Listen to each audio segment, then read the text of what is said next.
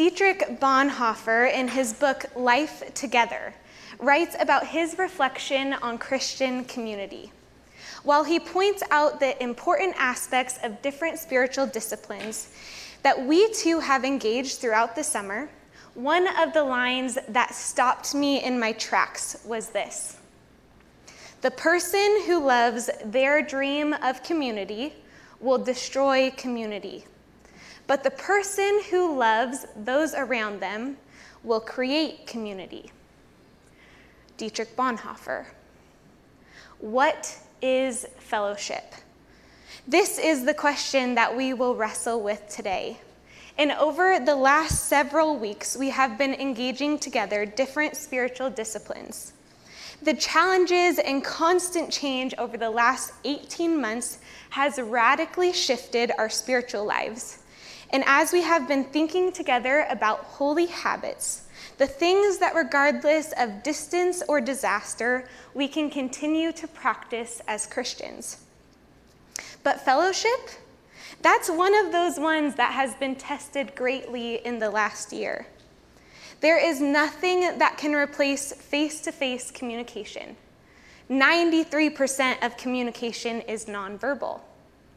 And so, while we have adapted as best as we can, Using creativity and technology, there is no doubt that fellowship can be replaced. And so today, while some of us continue to engage online, while others of us could not be more anxious to have coffee and donuts, God's word for us today invites us to consider how fellowship, true Christian fellowship, is not an end in and of itself. It is the means to the end. Some of you may be wondering how fellowship could be a discipline or a practice that we are instructed to engage. But as we look together at how the early church participated in fellowship, I pray that God's Spirit would invite you to consider more fully the importance and vitality of fellowship. So let's jump in. If you have your Bibles, let's open up to Acts 2, verses 42 through 47, and it will be up on the screen as well. They devoted themselves to the apostles' teaching and to fellowship, to the breaking of bread and to prayer. Everyone was filled with awe at the many wonders and signs performed by the apostles. All the believers were together and had everything in common. They sold property and possessions to give to anyone who had need. Every day, they continued to meet together in the temple courts. They broke bread in their homes and they ate together with glad and sincere hearts, praising God and enjoying the favor of all the people. And the Lord added to their number daily those who were being saved. This is the word of the Lord. As you may recall, the book of Acts gives a historic narrative of the early church. It feels hard to imagine for me what it really would have been like in those times. When people struggled, they had strife and sacrifice to really believe that Jesus was who he said he was. But these people, they were eyewitnesses to Jesus' ministry, who went and told their family and friends about all they had seen and heard. And as they heard that news, they couldn't help but go share it with others. When those people heard of Jesus, they could not contain themselves. And that is the story of Acts. It is a beautiful story a story that brought me to tears when I was in college and had to read through the entire book in one sitting. And I challenge you to do so one time. This early church found in today's passage had heard the good news of Jesus Christ that he was born of the Virgin Mary. He lived a life without sin or blemish. He was crucified and was buried, and on the third day, resurrected conquering sin and death. The early church believed this good news, and that good news radically transformed their lives.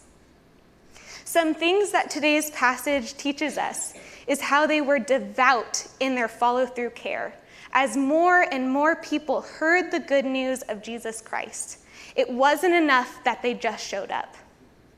As people continued to give their life to Jesus, they begun to get involved into community. And we're told of four features the church was based on one, teaching and instruction, two, fellowship, three, the breaking of bread or communion, and four, prayer. So, teaching, fellowship, communion, and prayer were these four main features that the early church practiced. And today we're going to focus on that second feature fellowship. The word fellowship in Greek is koinonia.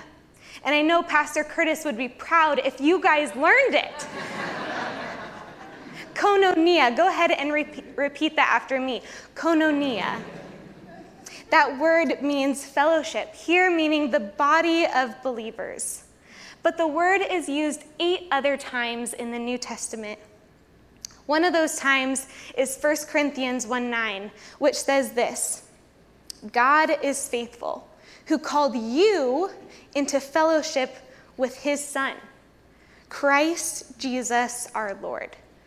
God has called you into fellowship with him. So not only do we have fellowship with one another, but we have fellowship with God. We then see in the following verses a larger description of the different aspects of community life.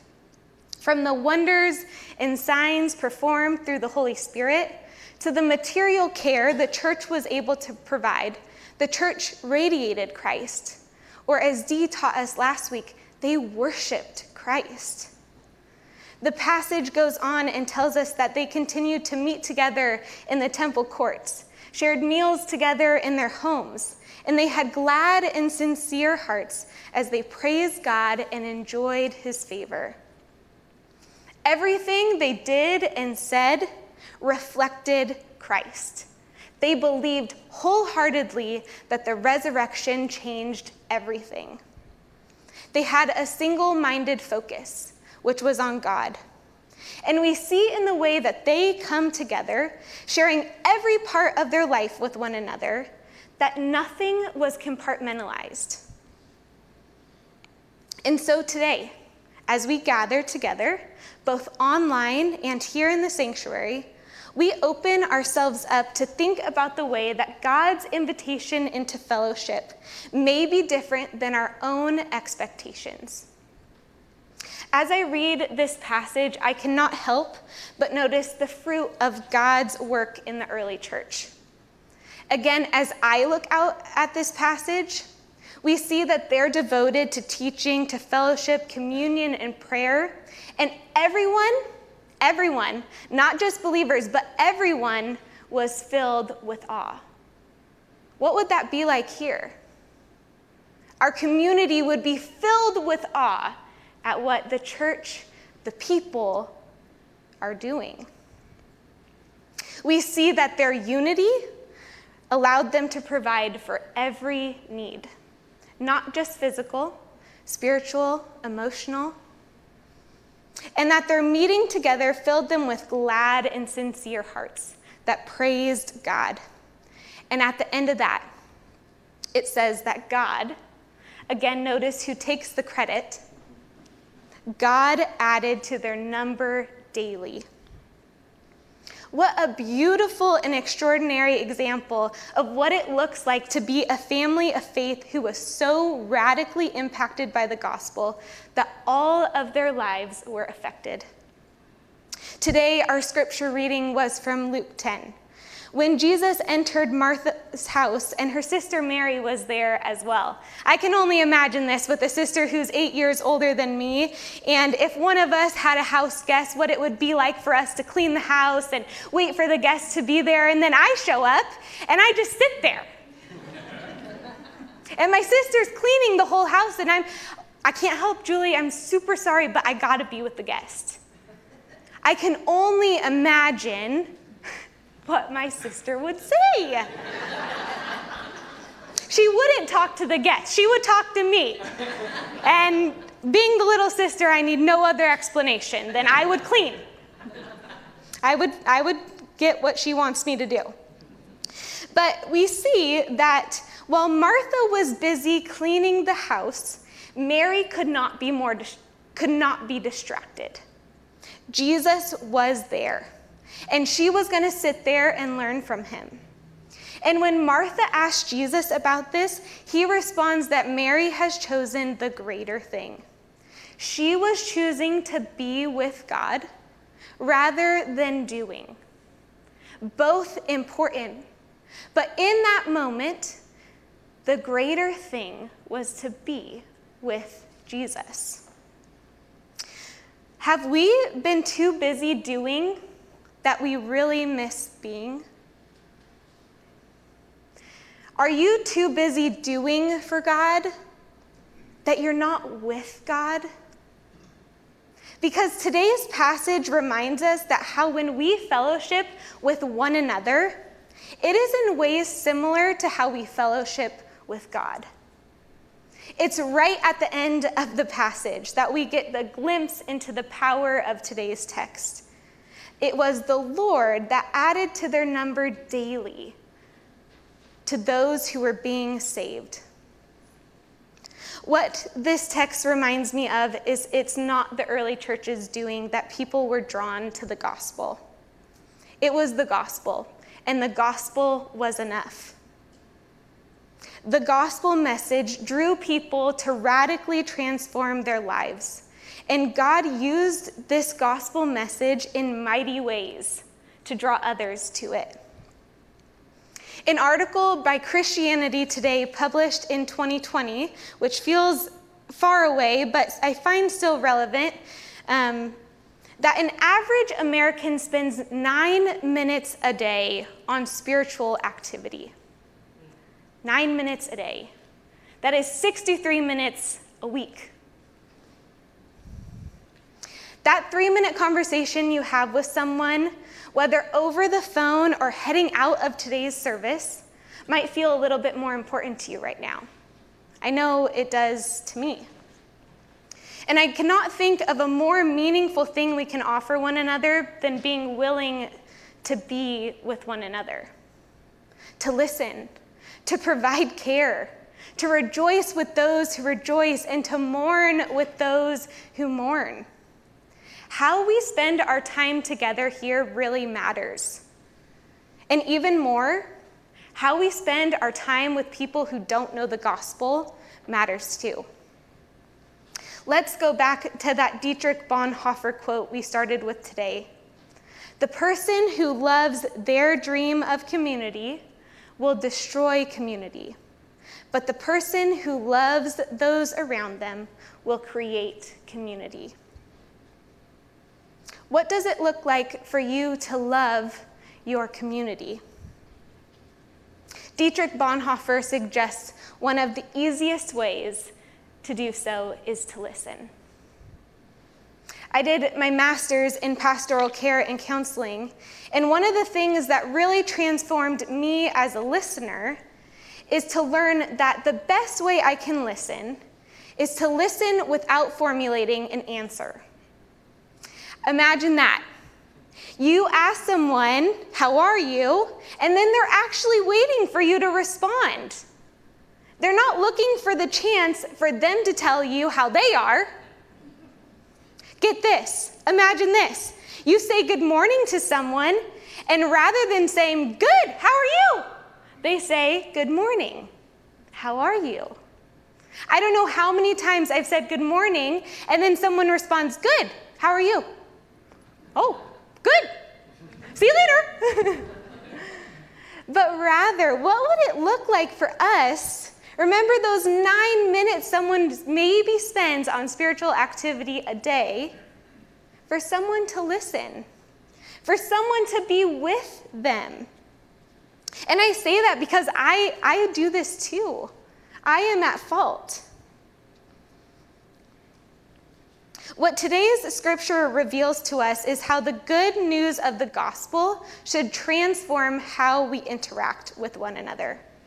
It's not about being people who are easy to talk to or have similar passions as you, but it's about being so drawn to the gospel that the relationships you share here and in our community really are transformed.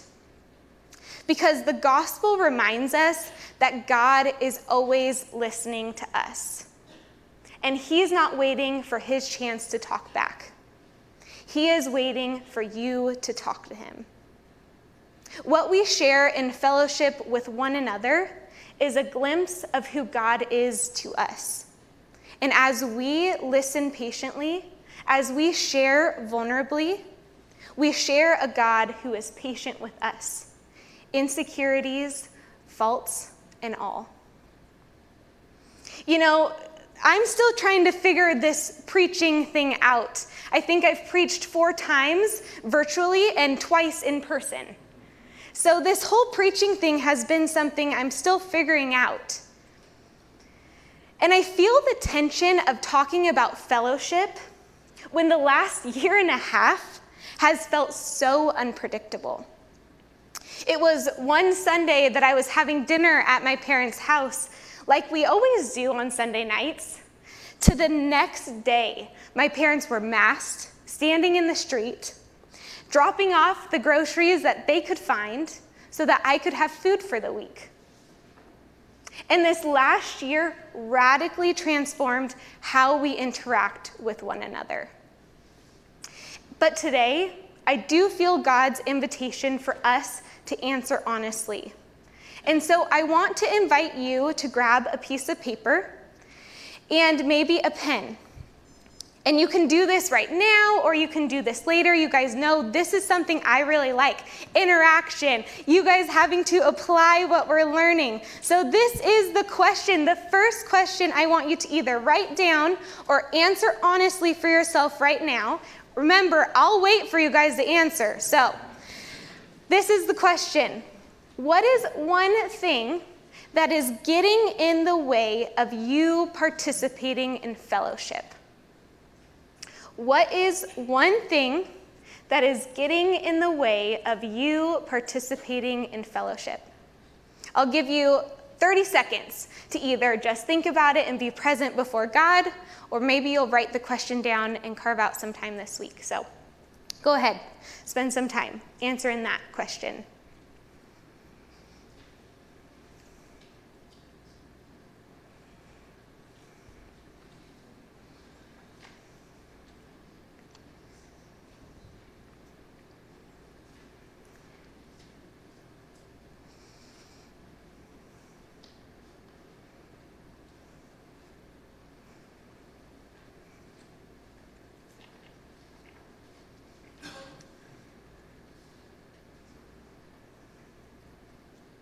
I'll share that for me, it's pride.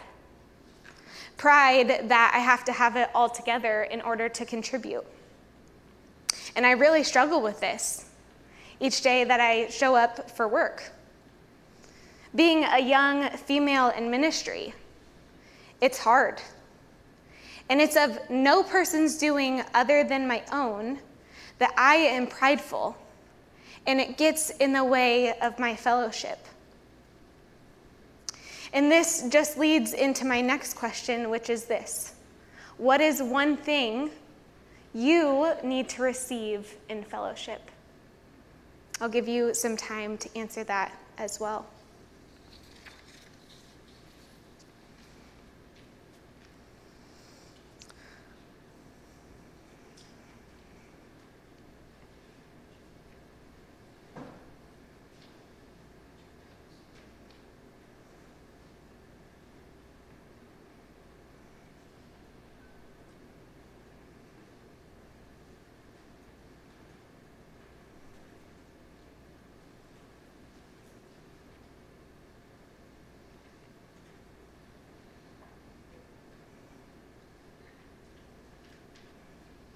Again, I can only answer for myself when I say grace. I need the fellowship around me, the community I share with those here and in my community, to share the grace of God with me, that I can show up and not have it all together. And for me, it takes being vulnerable enough to know that God, in His lavish love, has given me grace to not have it all together that I can be honest with those around me, for them to know I don't have it all together either. When I look around here, I see people full of different life stories stories of pain and of joy, of sorrow and of celebration. And what at times has separated us is our expectation of how we're supposed to do this all together. But instead of being honest and vulnerable, we have at times taken steps away from one another rather than towards. This last year has displaced all of us in different ways. And our relationships with one another and with those in our community have been strained. But if we do not allow those things to get in the way of the radical implications of the gospel, I am hopeful that those around us may experience God in new ways. You see, fellowship is not the end in and of itself, it is the means to the end. And as we gather together, sharing in teaching, in fellowship, in communion and prayer, we are then sent out to a broken and hurting world. And as we allow the gospel to transform how we interact with one another, I cannot help but have faith that God will produce a fruit.